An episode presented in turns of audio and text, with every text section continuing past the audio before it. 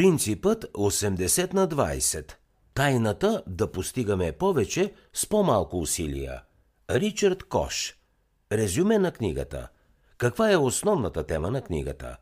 Принципът 80 на 20, тайната да постигаме повече с по-малко усилия, е публикувана за първи път през 1997. Този принцип официално е наречен закон на Парето и гласи, че приблизително 80% от резултатите се дължат само на 20% от причините.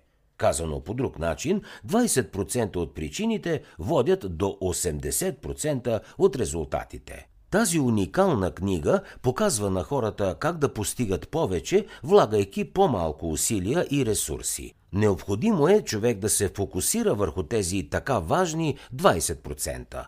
Когато се открият най-съществените и първостепенни неща за всяко едно начинание, тогава може да се постигне по-голям успех с по-малко усилия.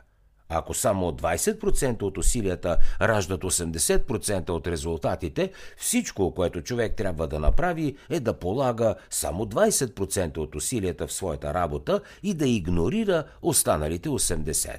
Първото нещо, което е необходимо да се знае за принципа 80 на 20 е, че числата 80 и 20 са до известна степен относителни. Реалните числа могат да бъдат повече или по-малко – Важното е да се разбере, че като цяло малък брой действия водят до големи постижения в живота. Понякога отношението между резултати и причини варира, например 70 на 30 или дори 50 на 50. Пример за действието на принципа 80 на 20 е човешкият език.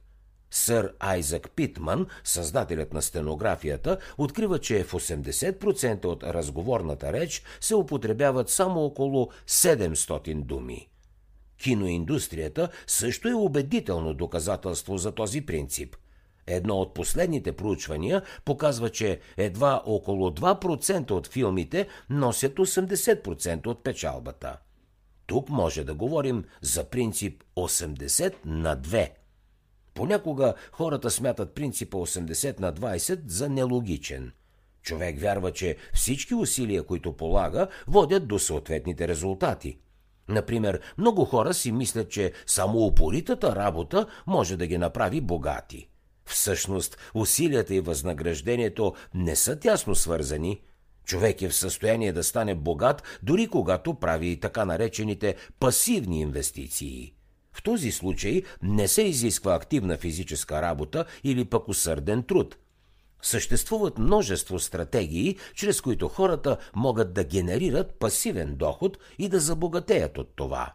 Какво друго ще научите от книгата Принципът 80 на 20?